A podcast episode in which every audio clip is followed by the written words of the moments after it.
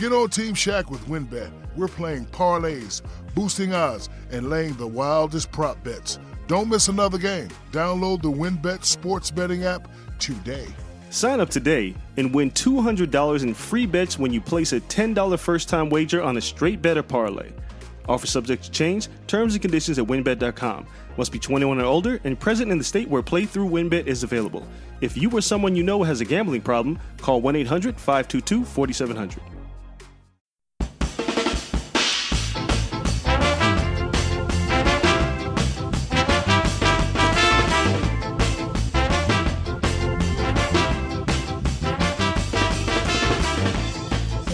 Hello, hello, hello, and welcome to the Fitz on Fantasy Podcast, Episode 3. I'm your host, Pat Fitzmaurice.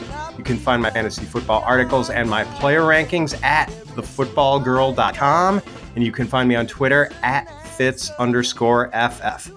I'm delighted that you have found your way to this humble podcast, and I beseech you to subscribe to it on iTunes and also to find it in your heart to rate and review it. Doing so would really help out this fledgling show a great deal.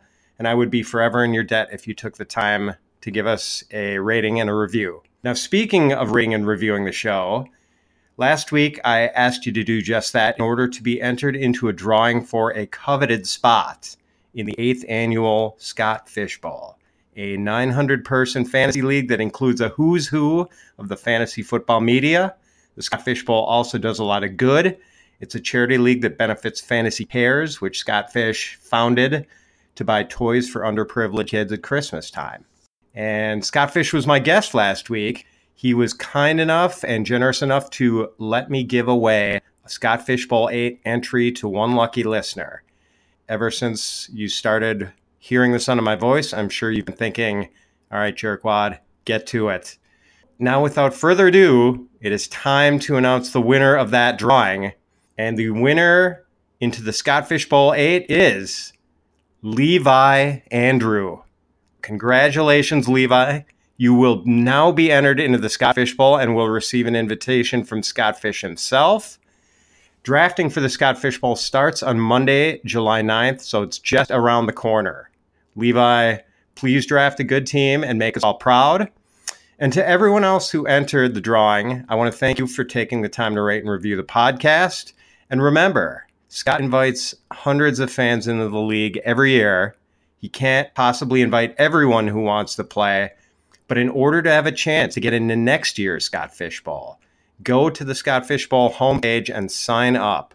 Scott likes to remind people on Twitter that to get in, the first thing you have to do is sign up. So go to the homepage, sign up, and you will at least have a chance to get in next year. Now, my guest this week is going to be Mr. Michael Beller of SI.com, the online home of Sports Illustrated. Beller is the lead fantasy writer over at SI.com, and I urge you to follow him on Twitter at M, the letter M, Beller, B E L L E R. And uh, Michael is also a very good friend of mine. In fact, we were podcast partners two years ago when SI.com offered a weekly fantasy football podcast. And now back then, Beller did the driving, and I was simply riding shotgun in the passenger seat, and with good reason. Beller has a marvelous voice.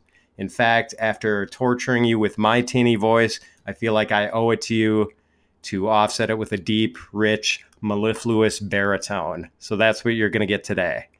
Beller really knows his fantasy football. So we're going to have some rankings talk today. We're also going to do a deep dive into the Chicago Bears, since Beller and I are both Chicago residents, and since Beller is a lifelong Bears fan. And we might just squeeze in some other subjects too. So, uh, what do you say we get to it?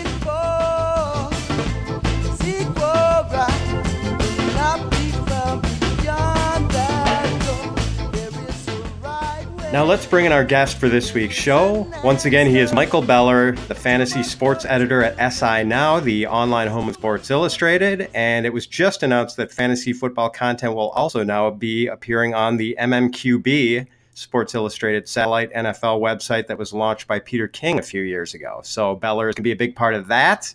You can follow him on Twitter at M Beller. So good to have you here, Mr. Beller. What's up, my man? Oh, Fitz, thanks for having me, man. Great to talk to you. Uh, you know, it's uh, summertime in in Chicago, where we both live. It's uh, it's beautiful, man. I'm uh, enjoying it and already ready for this football season to get here, even as great as uh, the sports world has been around us in other places. Yeah, that's right. Uh, so we'll probably annoy a few people by jumping in on the World Cup for just a minute or two. If you hate soccer, skip ahead about three minutes I understand some of you have cast your lot exclusively with tackle football and don't care to see Neymar writhing around on the ground like he's in the throes of demonic possession, even though he's completely faking injury. But hey, a lot of people are really into it, and it's been a pretty phenomenal tournament so far. Uh, insane open ended question here, but what about the World Cup has stood out to you so far? Memorable moments, performances, letdowns? What sort of jumps out?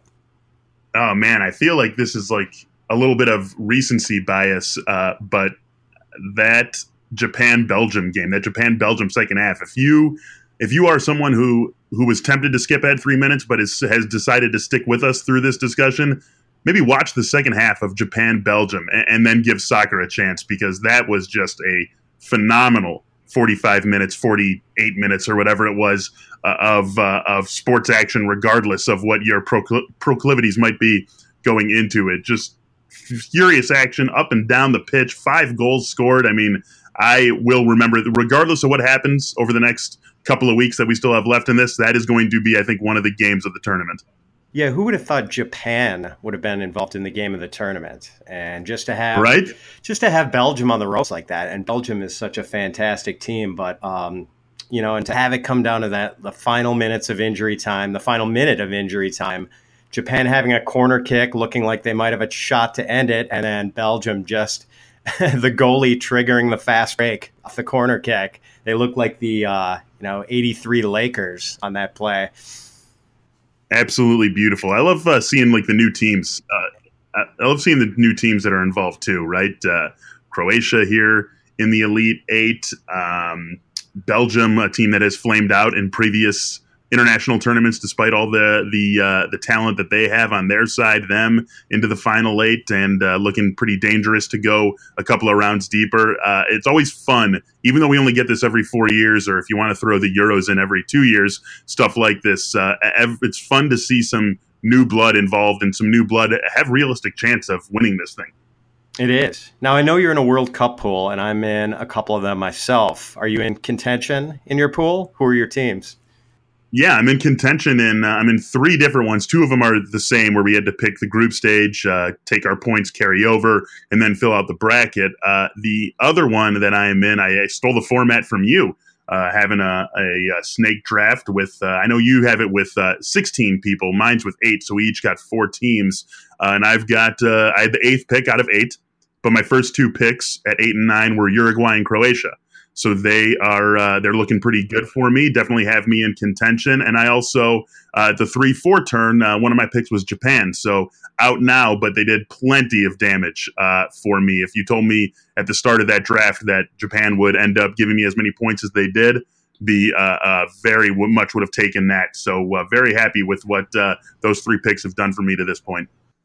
Right. Yeah. A lot of people have said to me that in a pool like that, you have to have a high pick. You have to have one of the powerhouses or you're not be in it. But in our 16 teamer, the uh, person who's kind of running away with it right now has Russia and Sweden. And I think he got Russia with the 13th overall pick out of 16. So, uh, you know, not necessarily, you don't have to have Brazil. You uh, definitely don't have to have Germany, which uh, their colossal cr- crash yeah. and burn was one of the more interesting elements of this tournament so far. Yeah. So anyway, Beller, all right. You non-soccer people, you can jump back in. It's safe to come back. Uh, Beller, I know you're a like Bears fan, being born and raised in the Chicago area. So I want to get your fan's eye perspective on the team and with a fantasy spin, of course. Now, as a Packer fan living here in the Chicago area behind enemy lines, I've had it pretty good for the last couple of decades. The Bears have been a pretty sad they've been a pretty sad sack outfit for most of my time as a Chicago resident. but this this is the first time in quite a while that I've actually been kind of nervous about the Bears appearing to be on the right track. Um, Ryan Pace seems to know what he's doing as a general manager. He's made some pretty solid moves, with the possible exception of the curious decision not to tempt Cameron Meredith and keep him off the free agent market. Uh, but Pace made a pretty progressive head coaching hire with Matt Nagy, who was Andy Reid's offensive coordinator in Kansas City. Uh, the Bears finally have some pass catching talent. The jury is just beginning deliberations on Mitch Trubisky, but there's at least reason to hope that they found their quarterback of the future. Offensive line looks solid. The secondary, which had been just an accident site for years, suddenly looks like an area of strength. Defensive front seven had a lot of talent maybe you're not able to be as objective as I am about this, but do you feel the same way? Like the Bears might possibly even have an outside chance this year to playoff berth, uh, you know, despite how loaded the NFC is? Yeah, I definitely think that. I think um, I think the talent on the roster uh, is maybe a maybe maybe it's hard to say top twelve uh, in the NFL uh, going into the season. I think it certainly has that ceiling. I think the one thing that really could hold them back in terms of making the playoffs is not only the NFC, but the division. I think Green Bay and Minnesota are the two best teams in the NFC at the start of the season. Detroit, uh, not quite as bullish on them, but certainly not a pushover of a team. So you look up and down the NFC North, and no matter which one of those teams you are, none of your six games is a gimme. So that could be something I think that really ends up holding the Bears back. The nice thing is that uh, you can have realistic playoff hopes, maybe not get there, but go eight and eight and still feel really good about the season you had and the direction uh, in which you are headed. And I think a lot of it does have to do uh, with the offense, which, of course, in the fantasy world, we're a little bit more concerned with. Um, I love the hire of Matt Nagy, uh, both from real life and fantasy perspective. I really think he's going to find ways to open up this offense, uh, do things with with uh, Tarik Cohen that John Fox uh, never would have considered. Uh, you can give John Fox another 100 years of coaching football, and I don't think he would come up with anything for Tarik Cohen like we are going to see uh, Nagy do for him this year. And, and, what I really like about the Bears, uh, you know, from a fantasy perspective, is that we talk about so many teams, uh, and I'm not putting the Bears with these teams anywhere near these teams, uh, but just to sort of illustrate what I'm discussing here, uh, the Steelers, the Saints, the Patriots, teams that give us these multiple avenues of investment – uh, about which we can be excited. It's not just a, a one or two man team. And I think with Cohen, with Jordan Howard, who I can't believe the lack of love that's out there for him after what he's done the last two seasons, Allen Robinson, Anthony Miller, the rookie, and Trubisky, uh, I really think that there are a lot of good ways to get invested in what might be uh, a really strong offense this season. Right. Yeah. Last year was pretty much just running back and, um, you know, Howard and whether or not Cohen was going to contribute, as you said. Uh, you know, giving Cohen to John Fox was just like giving. I think I wrote it in an article. It was like giving a caveman an iPhone. There was just no idea of what to do with this instrument, and you know, he used Cohen early a couple of games, and then just kind of completely forgot him, and it was uh, it was really strange the you know staccato usage of him. So.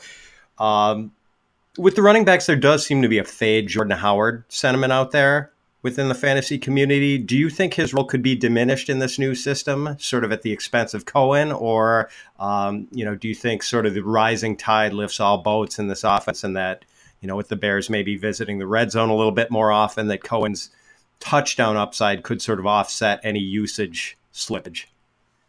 Yeah, I'm I'm more uh, I'm more in the latter camp. Um, I, I really don't think we're going to see uh, Jordan Howard fall off too much. I think that maybe you do see um, a slight decline in his uh, carry total because of uh, the sort of the changing attitudes uh, in the offense. But I don't think we're going to see uh, much of a drop off in his carry share. Uh, 250 carries in 2016, 275 last year. I wouldn't be shocked to see those numbers come down just a little bit, but I still think as good as Tarik Cohen can be and as explosive as a player as we know he is, I think this is still strongly Jordan Howard's backfield in terms of him being the team's primary runner without question. I mean, you look back at the Bears teams the last two years, uh, the team as a whole and the offense specifically, not exactly the greatest environment for a running back in fantasy leagues. And still, Jordan Howard putting up huge numbers. We're talking about a guy with 2,400 rushing yards in his career, 15 touchdowns.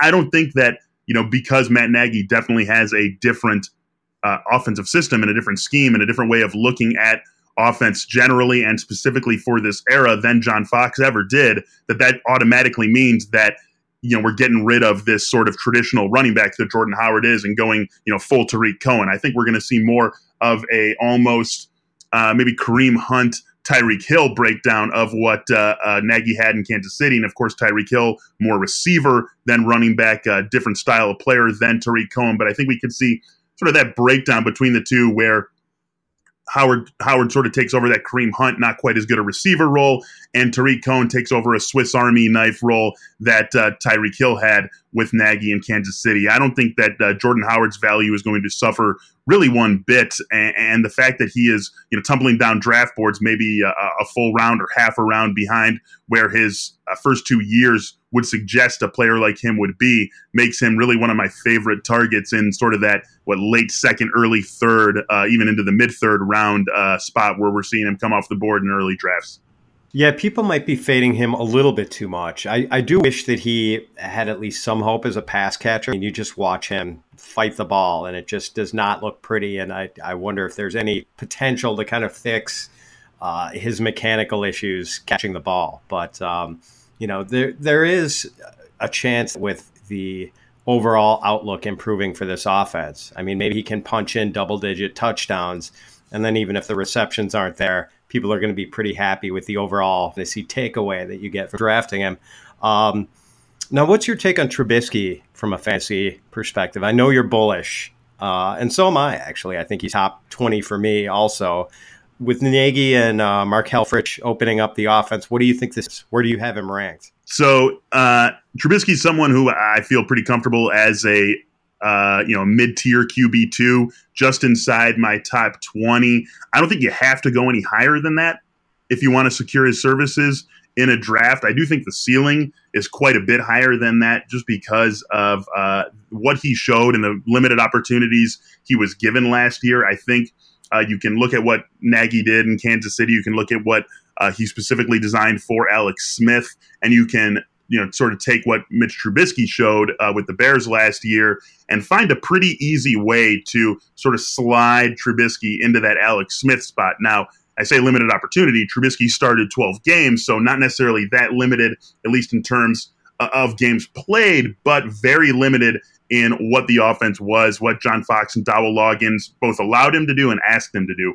And we're going to see the reins really come off uh, in this Matt Nagy offense uh, for Mitch Trubisky. And what you like about him, no question at all, about a couple of things. I think. I, I think uh, uh, his ability to get outside the pocket and make plays on his own, and his ability to throw on the run. And you know, if you look at what Alex Smith did last year and, and the the principles that uh, Andy Reid and Matt Nagy instilled in that offense, I think we're going to see them, or try to, see, we're going to see Nagy, excuse me, uh, bring a lot of those things to Chicago. It's really a question of whether Trubisky can handle those principles. And I think that he showed us enough last year, and certainly his price is uh, palatable enough this year to take what really is a pretty minimal risk, uh, given what the reward could be if he even you know reaches 75 or 80 percent of what this offense and what he can do uh, within it.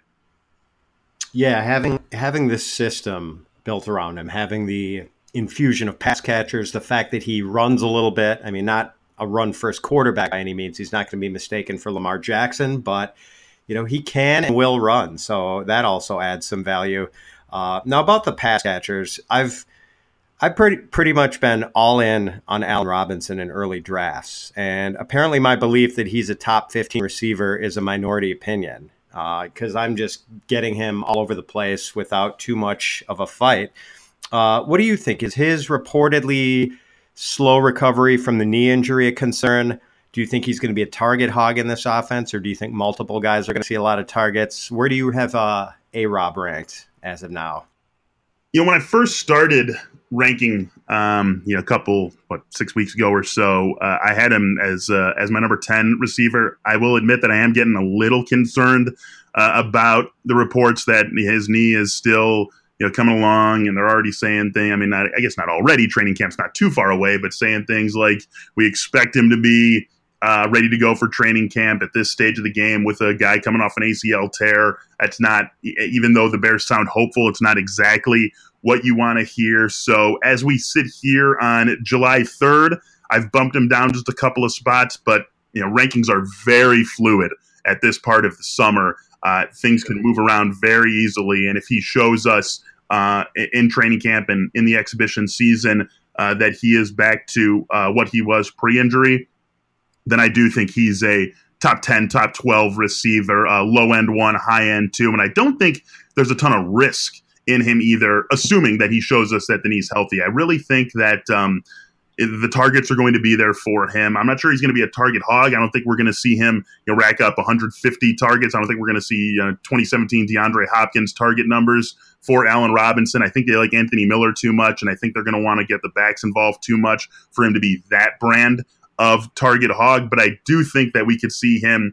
put up bigger target numbers than he ever did in Jacksonville. I think we could see him at the 120, 130 mark. And if you take a player like that and an offense like this and give him that much opportunity, to me, it's pretty hard for him not to almost you know fall backwards into at least a, uh, a high end two seasons. So uh, the health is a, a, question, I think.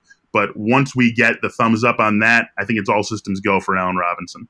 Yeah, 130 targets for A Rob running the sort of vertical route he runs on uh, such a high percentage of the, the time. Uh, could be pretty lucrative from a fantasy standpoint. And, you know, I'm not too worried about the injury that they went easy on him in mini camps. I mean, the guy's coming off an ACL tear. Mini camp, there's really no reason to push things. Uh, and it's going to be almost a full calendar year pretty much by the time week one rolls around. So I, you know, I'm not ready to fade him based on injury concerns yet. Uh, so, and since you know I've already gotten several shares in MFL tens, uh, yeah, I, I just think yeah, pretty much. I just think he has been a buying opportunity, and he seems like he's always there around the uh, third round, fourth round turn, and that's to me a point where I'm more than happy to grab him. Oh, absolutely. I, I, couldn't agree more there. I mean, you, you look at the other guys who are in that range, and it's pretty easy to make an upside case for him compared with all those other guys. You also certainly feel good about whatever your roster looks like to that point. It feels like a very acceptable risk. Yeah. How about some of the secondary targets like Trey Burton? You mentioned Anthony Miller. How many guys can this offense support? Is Burton a top 10 tight end for you? Is Miller a guy who's draftable in an average size 12 team, 16, 16 man roster league? Yeah, I, so I I actually like Miller better than Burton uh, if we're talking about their ADPs and what they can be. I really think that Anthony Miller is going to be a player. Um, one thing I like to say is that teams will tell you a lot about what they think about a player based on how they acquire them. Uh, and Ryan Pace has proved to us that he is not uh, shy about being aggressive in really any sort of player acquisition style. Uh, certainly the draft, we knew that already with Mitch Trubisky. Uh, but to see a team like this that – you know, doesn't necessarily feel like it's coming into the season just a player away. Give up uh, a second round pick next year, a fourth round pick this year. I mean, pretty good assets to move all the way up 50 whatever spots they did to get Anthony Miller. I, I think that tells you that this this front office and this coaching staff really likes him and really expects him to be uh, a player right away for them. Huge numbers at Memphis. I just really think that there is a, ton of upside in him, uh, in the player he can be, in what um, uh, Nagy will design for him. And you, talk about Tarik Cohen being sort of a, a, a Tyreek Hill player for the Bears. Anthony Miller can be that sort of guy too. I mean, we saw what he did uh, in space for Memphis, uh, a guy who they would use on a lot of screens, a lot of jet sweeps, uh, get him the ball in space, get some blockers in front of him, and and let him work his magic. Uh, there's some, I think there's some Tyreek Hill in him too. I really think that he can be a player. Trey Burton for me, yeah, he's an athletic guy. Certainly, uh, you, you you look at Kansas City and you think can he be a Travis Kelce type? Obviously, it's not that easy. Uh, inhabiting a role in the offense is one thing. Actually, being as good as Travis Kelce, a completely different thing. For me, Trey Burton is on the radar because of what the tight end position is and what the the back end of the tight end one and the high end of the t- tight end two class looks like. You can paint a uh, an upside picture for him. But if I'm targeting a late round bear, a late round pass catcher bear, for me, it's Anthony Miller 10 times out of 10. Yeah. Um, and, and, Burton, you know, I, I, don't think Adam Shaheen can be completely written off. Yeah, I agree. You know, I, I think Burton is certainly more I don't know. Uh, seems like he's going to fit Nagy's scheme a little bit better, but uh, the fact that they did invest pretty significant draft capital in Shaheen sort of gives me a little bit of pause on Burton. Uh, you know, I do think back end tight, tight end one seems about right, but um, you know, uh, I'm not sure that you can just draft Burton and think that you're totally set at tight end and that you're never going to have to look elsewhere for help at the position all year. I agree completely. Agree completely there. And, and obviously, he was behind a, a, very good player in Zach Ertz during his time in Philadelphia. But uh, I also sort of lean toward, you know, guys in the league for four years. I would expect him, even with the competition, uh, even with a guy who's, you know, clearly ahead of him uh, in Zach Ertz, that you would break through in a little bit more meaningful of a way than Burton did. And I admit that that might be a little unfair to him, but again, not someone who I'm going to, uh, just because of uh, what we've seen from him in limited uh, work and uh, the offense and the role that we expect him to have, not someone who I'm totally willing to trust as my plug and play guy right from the get go. Sure. I think that's fair. So let's uh, leave the NFC North for a second, Beller. Let's go to running back for a minute. We're still a month or so away from the heart of fantasy draft season, and I think a lot of people are still sorting out the very top of their draft boards. Some people have Todd Gurley as their top ranked running back, others have Le'Veon Bell number one. And I think there might be a little bit of a groundswell for Ezekiel Elliott just because he has the potential to be a usage monster. Uh, then I think there's some uncertainty about how the running backs line up behind those three. So take me through your top five running backs, if you don't mind. Yep, I've got them three as my top three. For me, Bell one, Gurley two, Elliott three. Wouldn't argue very strongly uh, with some. I mean, I would argue strongly for Bell, but I wouldn't think you're crazy if you've got you know Gurley, Elliott, Bell, Gurley, Bell, Elliott, Elliott, Bell, Gurley. I think you could really you know put those three guys in any order and make a strong case for that order being the correct one. Uh, for me, you know, we've seen um, Bell's done it year in year out. The only time that he hasn't done it has been injury. He, uh, if anyone is responsible for uh, this uh, running back, uh, the prototypical back uh, of what we see today. If anyone's responsible for you know taking Marshall Faulk out of the '90s and LaDainian Tomlinson out of the early 2000s and bringing that archetype of player to the current day and making it sort of the back that you have to have if you are going to have a workhorse back, it's Le'Veon Bell. And despite everything he's done to this point in his career and how long we've seen him, and we're talking about a guy who's still in his mid 20s. I mean, still a young guy.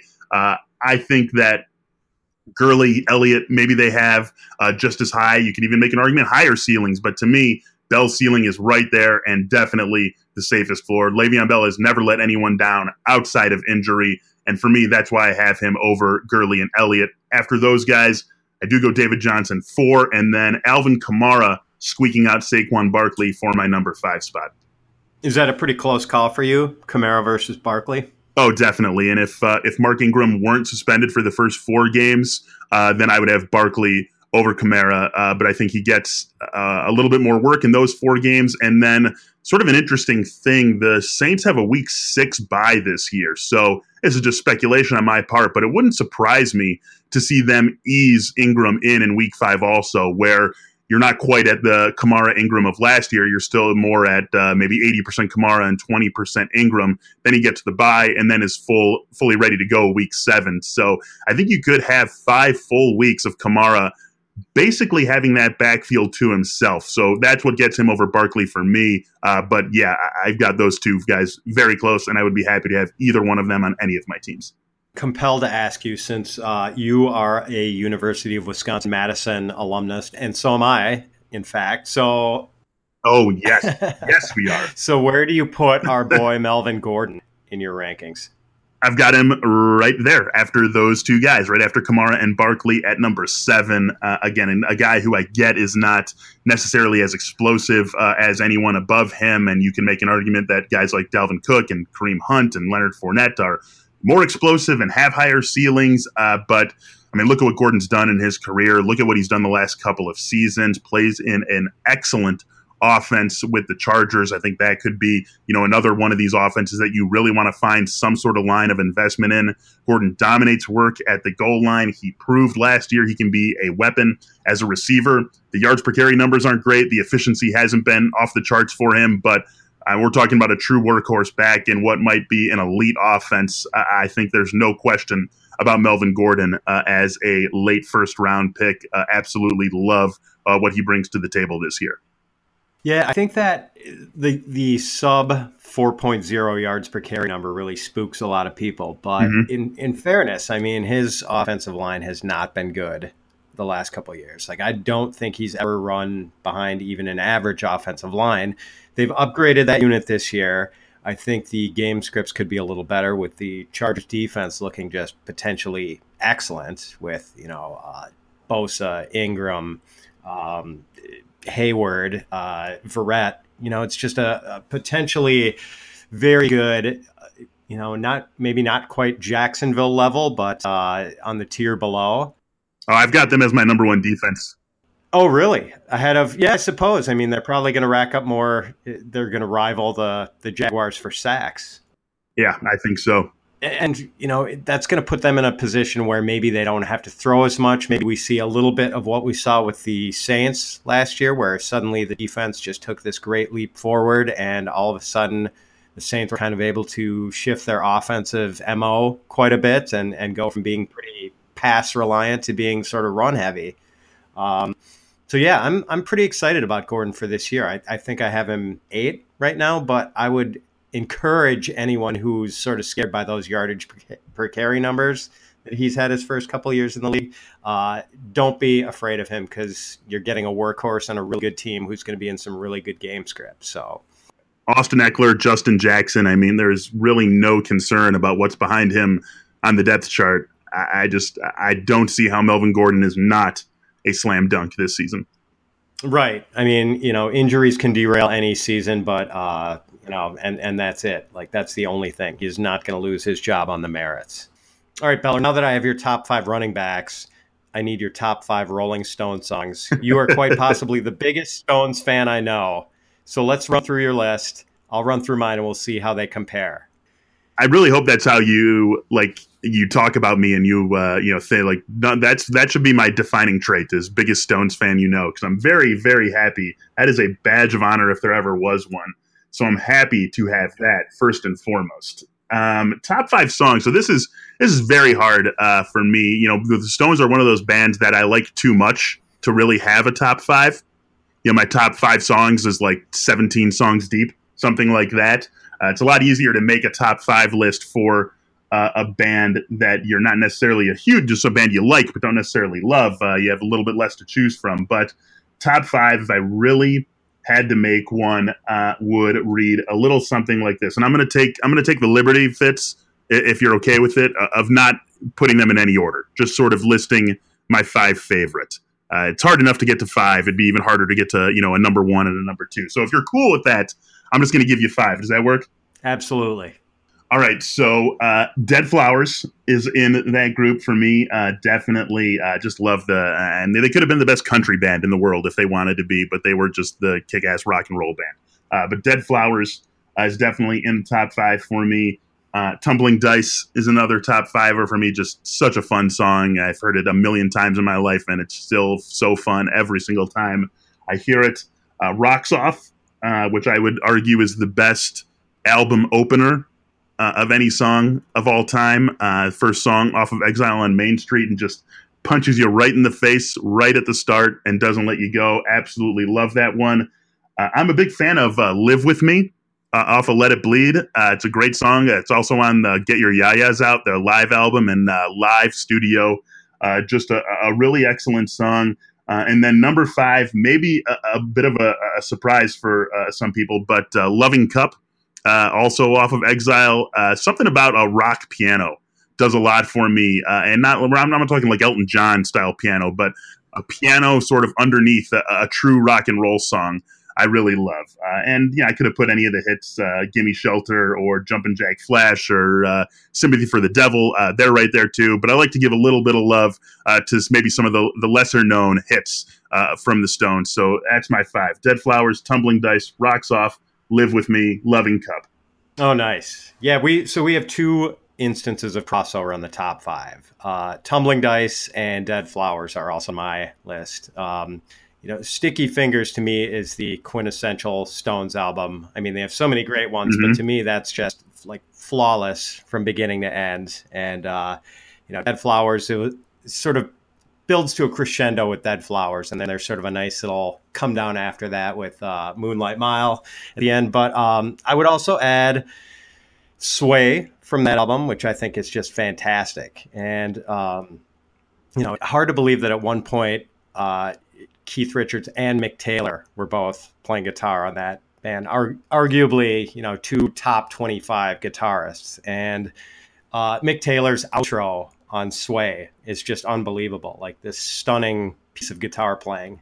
I would say Waiting on a Friend has to be on my list. Later era Stones, but uh, oh, that's a, a, little bit of a out of left field. Introduce a little saxophone. I mean, it's just like such a, a perfect song in a lot of ways. I just love the vibe of that song, and uh, you know, the the video is a classic too. Mick and Keith together, uh, and then uh, walking down the street. That's right. And I got to close it with one sort of classic Stone song. Let's spend the night together. Um, listening to that one the other day, and just to hear the way that Charlie Watts drives that song. I mean, that's like maybe the most impressive Charlie Watts song in the entire Stones catalog.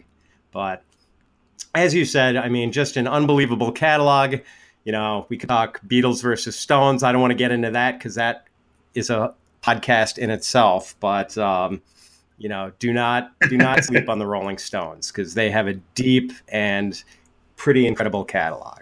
So, all right, Beller, yeah, you could we could have had this conversation tomorrow instead of today, and my it would have been five completely different songs. So uh, just just the, the best band there there ever was. And uh, if you ever want to have the Beatles Stones conversation with me, I'd be happy to do it, but it would be pretty one sided from my uh, perspective. All right, now back to fantasy football. In case people are getting annoyed with us for these digressions, uh, now one one thing about your running back rankings that sort of stood out to me when I was looking at those, and uh, once again, we're here with Michael Beller. Find him on Twitter at M Beller. And you can find his articles and his rankings at SI.com, the online home of Sports Illustrated. So your top 300 player rankings are up. And of course, those are also sortable by position.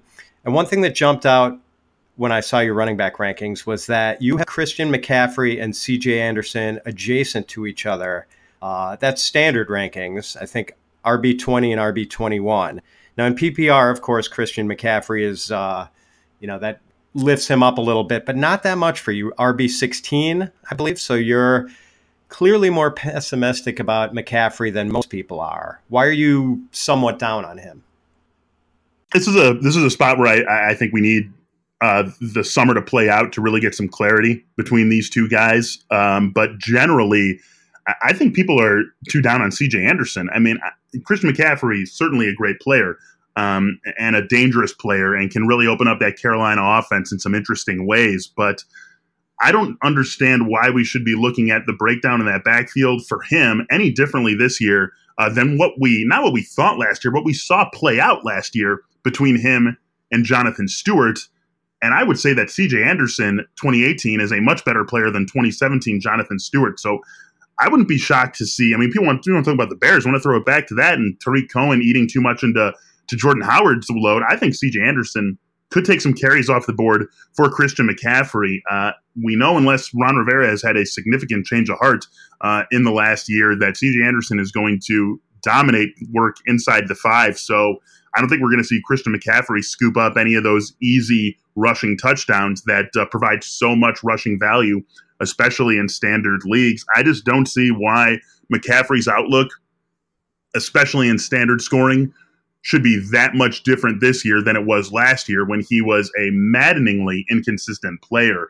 Uh, even the best receiving backs in the league, you can't uh, count on that to carry their entire value in standard. I mean, look at what Alvin Kamara does, right? I mean, Alvin Kamara, a filthy receiving back, but supplements that with what he does on the ground. I don't have that same sort of hope for Christian McCaffrey this year with what CJ Anderson. I mean, CJ Anderson ran for a thousand yards in very negative game script and very negative environment last year in Denver. To be much, much better for him in Carolina next to Cam, the sort of holes that Cam opens up with his run threat. I just think that people are making too great of assumptions about what McCaffrey's role is going to be as a runner. And without that, I just can't have a ton of confidence in him in standard leagues. Yeah, that's fair. I think it's an interesting point that you make about CJA that he is uh, in most. I guess most people are sort of looking at him as a one for one replacement for Jonathan Stewart. But what if he isn't? What if he actually plays a larger role?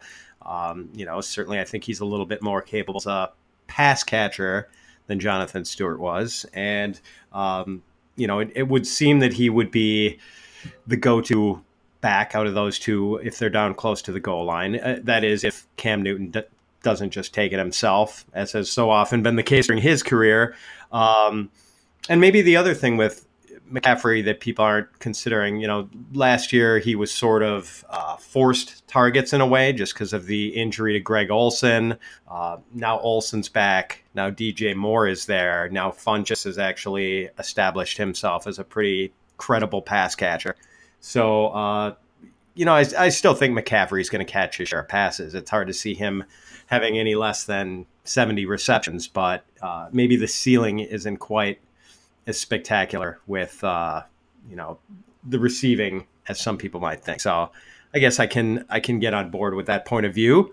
Um, now looking at your wide receiver rankings, it seems like you and I are pretty much on the same wavelength with most of these guys. So let's try kind of a rapid fire session with wide receivers from the same teams who are somewhat similarly ranked. Now I know you're a standard scoring advocate, but let's say this is half PPR. All right. okay. I guess I can do that for you that's a compromise for our, I know there are a lot of uh, staunch PPR advocates out there. Beller and I are uh, traditionalists. We like standard scoring. We'll have to get our our allies together in this war. Jake Ciely, Andy Behrens, uh, some of the other guys who are staunch standard scoring advocates. But for sure, let's get a ballot referendum for 2018 in all 50 states. That's right. Although, in fairness, I am sort of afraid about the way that one would come down for us. So maybe it's better yeah, it doesn't yeah, go to a referendum. Yeah, we might want to we might want to build a campaign for the next few years and then get it on a ballot. exactly. all right, so we'll do half PPR. All right, let's start with the Vikings. Stefon Diggs or Adam Thielen? Uh, Diggs easy for me, and, and, that's no knock on Thielen. I think Thielen's a really good player, but uh, I think Steph Diggs has been hinting at sort of a monster breakout for a couple of years now when held back by quarterback situation before Case Keenum got there, uh, held back by uh, a couple of nagging injuries, held back a little bit by Adam Thielen being such a great uh, target last year. But, um, you know, I don't think there's any question about uh, uh, what Diggs can do uh, deep down the field. I think he's got that sort of uh, incisive route running skills that, even though he's not a huge guy, makes him a real threat in the uh, red zone, sort of like what we saw out of Jarvis Landry last year. Um, Pro Football Focus graded him as the number one receiver on contested balls, and I think Kirk Cousins is not going to put him in as many of those spots. I think maybe what uh, on plays where he maybe had to slow down and go up and make a contested catch for Case Keenum, Kirk Cousins is going to be hitting him in stride more often. I just really think that everything's been building toward a breakout for Diggs, and I think we see it this year. I still have Adam Thielen ranked very highly, but I think we see Steph Diggs get into the top 10 wide receivers this season, whereas Adam Thielen, more of a top 20 guy. Two terrific players. I'm with you. I have Diggs a little bit higher. Not very much air between the two in my rankings at all, but uh, you know, and and in fairness, my guest last week, Scott Fish, a Minnesota resident and lifelong Vikings fan, he chose Adam Thielen in the combo. He thinks Thielen is the guy to own. So, but uh, yeah, you know, I, Thielen is a very, very good receiver. I think Diggs is potentially special. So I'm with you on that one. Uh, staying in the division, Marvin Jones or Golden Tate? I go Golden Tate here. I think Golden Tate is one of the most underappreciated players in the NFL. Mean, the guy wakes up, rolls out of bed, and gives you 90 catches and 1,000 or 1,100 yards every single season touchdown upside not quite there, certainly not as high as Marvin Jones. But for me, Tate is just, I mean, the, the price is fair and you can lock him in at that. Uh, we know there's not going to be any sort of uh, problem with the quarterback. Matthew Stafford, I think, equally uh, as underappreciated, certainly. Uh, from a fantasy perspective, and I think from a real life perspective too, as being a pretty steady hand under center. He had that you know reputation as being sort of a reckless guy from his career, and he's shed that in his actual play, but hasn't been able to shed it in you know sort of the public consciousness. Uh, but I think that with with him under center and with Golden Tate being this just rock solid 90 catch, thousand yards, no doubt about it, pretty consistent from week to week too. Uh, for me, I love locking in a player like that. Whereas, uh, you know, I'll admit that Marvin Jones has higher touchdown upside, which probably gives him higher full on fantasy upside. But no doubt about what Golden Tate's giving you this season. I love him. I'm with you. Uh, I think they're pretty close. Any sort of PPR component, I think, starts to tilt the balance in Tate's favor. And I think one thing that worries me a little bit about Jones is that, you know, a, a Kenny Golladay breakout potentially harms Jones, I think, a lot more than it hurts Tate. Oh, yeah. You know, maybe with no viable tight end there, there's room for all three to produce, but I, I do feel, I think, the safest with Tate. Let's move down to Miami. DeVante Parker or Kenny Stills? so I was one of the many people over the last couple of years beating the DeVante Parker drum. And no, no, no. This this is it. I know it was didn't happen last year, but this is the year, and I'm done with that. Uh, at least Kenny Stills has shown us that he can pretty much hit what his uh, potential is. He can get to his ceiling. It's not a huge ceiling. It's certainly not as big as what Parker's is, but you know, we sort of got to trust what these two guys are. We're not talking about guys who are necessarily young in their careers any longer. So I think we should trust what we've seen from them, especially since I don't think we should have huge expectation for really major growth for that offense as a whole in Miami. I think that could be a bottom barrel team and a bottom barrel offense. So I'll sort of take the guarantee that I feel like I have in Kenny Stills rather than the just simmering disappointment that I feel like is coming with DeVante Parker. That's very fair. So I think at current uh, cost, I would rather have Stills. But if the cost were the same, oh man, I think I'd be willing to take one last ride on DeVante Parker bandwagon. Uh, you know, not that I'm wildly excited about him after the disappointment we've endured with him so far, but I think two big things that were sort of working against him. I mean, he's never really played with uh, a high end quarterback, and I guess he still won't be with Ryan Tannehill. But I think Tannehill is going to be an upgrade over 2017 Jay Cutler at the very least.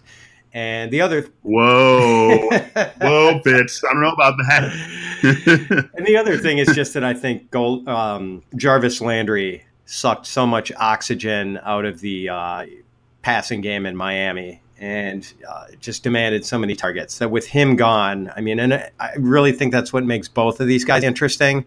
But uh, you know, with all these potential extra targets to go around, and you know, if, if Parker can just stay fully healthy, um, you know, I'm I'm willing to take one more ride, assuming the price stays reasonable, if not discounted. So Landry, the Landry point's a good one. The Landry point, I think, is certainly well taken, and I think it will work to both of their favors. Uh, I, I, just, like I said, Stills feels like much more of a like you're you're getting what you expect out of Stills. I think that's safe. I think he Stills isn't going to break the bank for you, but you know what you're getting out of him. And Parker could be a, an actual zero. True. And so that's why I like Stills a little better. Moving out west, Pierre Garcon or Marquise Goodwin? No knock on uh, Marquise Goodwin, but for me, this is Pierre Garcon pretty easily. Um, I love Pierre Garcon this season. I think he could be one of these receivers who, uh, you know, he's been around forever even when he was, you know, at, at uh, the perceived height of his powers, he was sort of boring, uh, effective but boring. Uh, no one's really ever excited to take him. He's, you know, what can be? He's in his early 30s. He can be 32 years old at the start of the season. Uh, eight games only played last year, so people are sort of forgetting about him.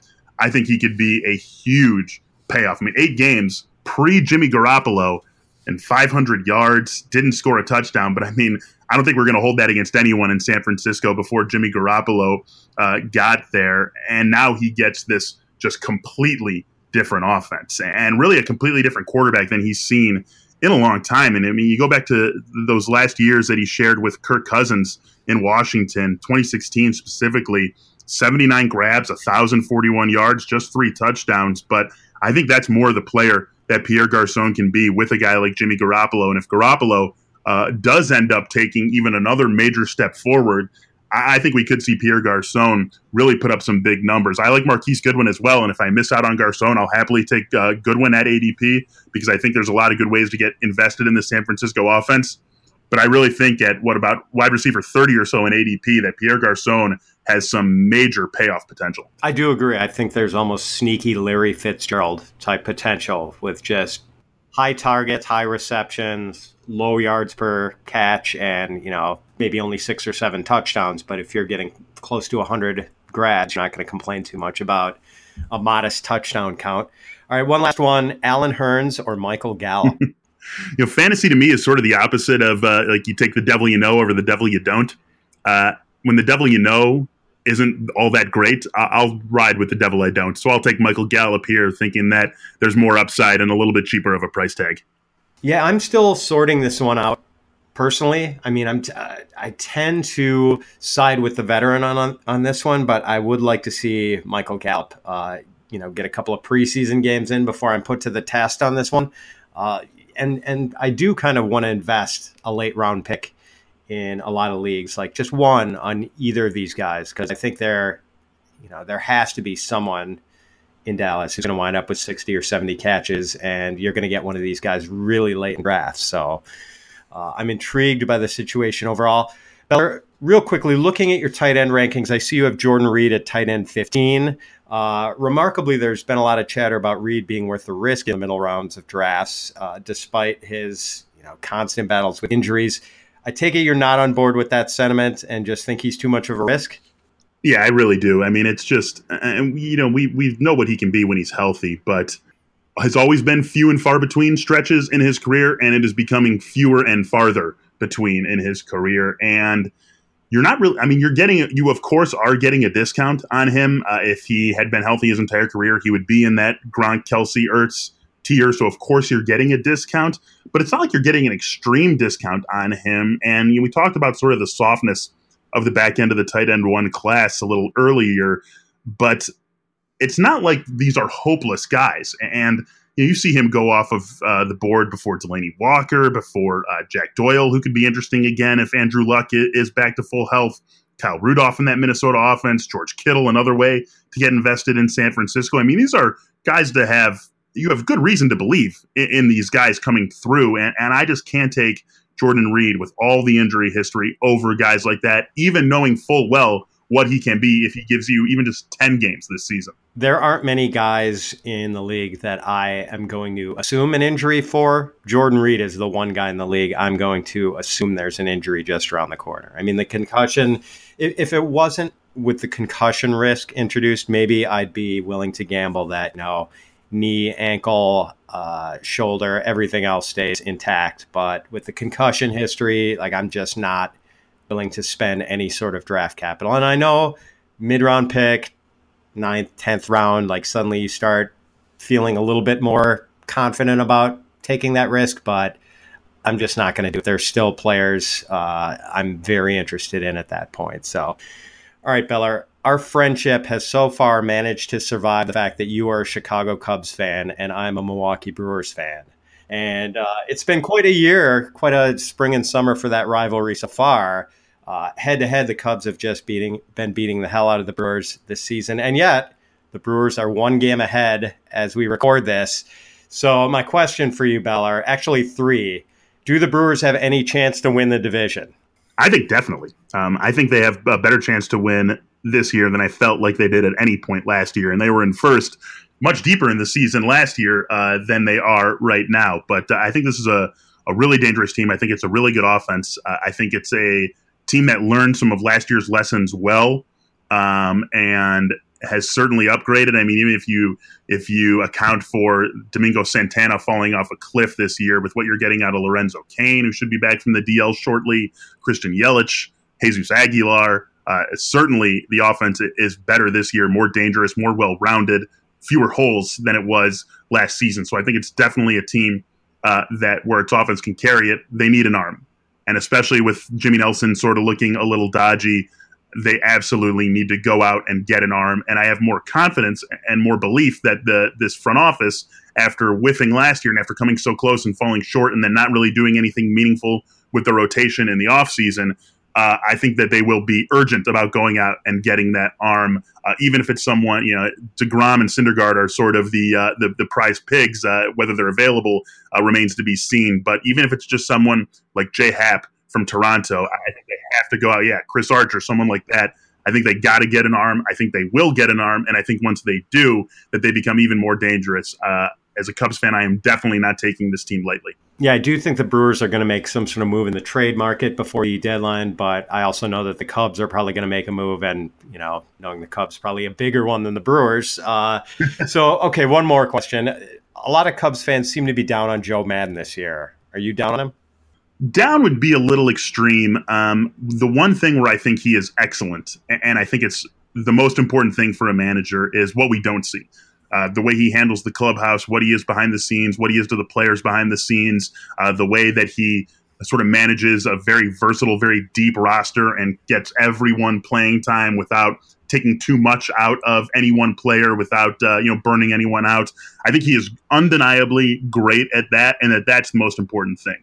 Uh, I agree with uh, a lot of the uh, head scratch, uh, the complaints about some head scratching bullpen moves, about bullpen usage in, in, general, about maybe having too quick of a hook on some of his starters. I do think that uh, there are some justifiable complaints there, but to me, that is making a mountain out of a molehill compared with everything else that he does. Uh, for the team, for the roster, uh, and, and, for each individual player. So I, I think that uh, while some of those are uh, well taken questions about uh, his in-game management. Everything else he does uh, is really contributing positively to uh, what this team is. Yeah, given the Cubs' history, it's hard to think that their fans could ever become jaded. But you know, some of the complaints you hear amongst Cubs fans now, when the team is still like on a 94, 95 win pace and has you know these last couple of years always finished better than uh, they've started. So I don't think they have too much to worry about. Uh, you know, if if the Brewers can somehow pass them and win the division, that would be great. But even if they don't, the Cubs are at least, at the very least, going to get a wild card, and I would still say they are about an eighty percent favorite to win the division.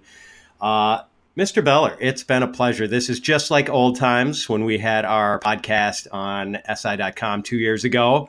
It's always great to talk to you, my friends. And um, one more time, if you wouldn't mind, why don't you give people your Twitter handle and uh, let them know where they can find you online? Yeah, it's uh, Twitter. You can get me at M Beller. That's B E L L E R. And uh, all of our stuff on SI.com, SI.com slash fantasy. Uh, we're on MMQB this year, too. You're going to see more fantasy on MMQB than you've seen in years past. Uh, follow the MMQB on Twitter. Follow uh, SI underscore fantasy on Twitter. We're putting out a ton of stuff. Uh, four for four football. We're running our partnership back with them as well this season. Uh, those guys do excellent work. Uh, you're going to be seeing plenty of them on our channels as well. And Fitz, awesome to talk to you again, too, my friend. We'll have to do this during the season so we can. You know, I mean, Badgers are going to be pretty good this year, Fitz. We're going to have to get some Badger talk in at some point. Oh, I think so, Beller. I'm going to have to have you on in October just so we can talk more Badgers. Oh, absolutely. Yes. Well, all right. Be well, my friend. We will talk again soon. And folks, that is a wrap. Thanks again for joining us. You can find me online at fitz underscore ff.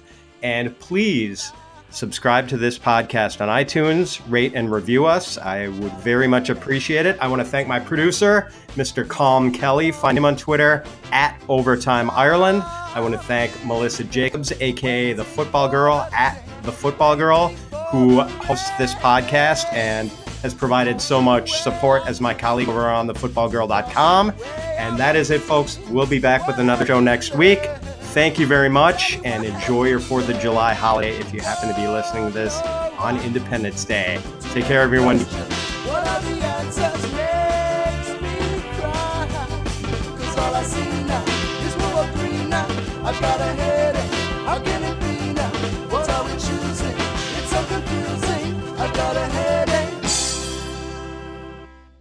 Shohei Ohtani hits, pitches, and trades crypto. He does it all on the platform that trades it all FTX, the official crypto exchange of MLB. But you don't have to be a pro to trade like one. Just download the FTX app and you could be trading crypto, NFTs, and more in minutes. FTX. Shohei's in. Are you?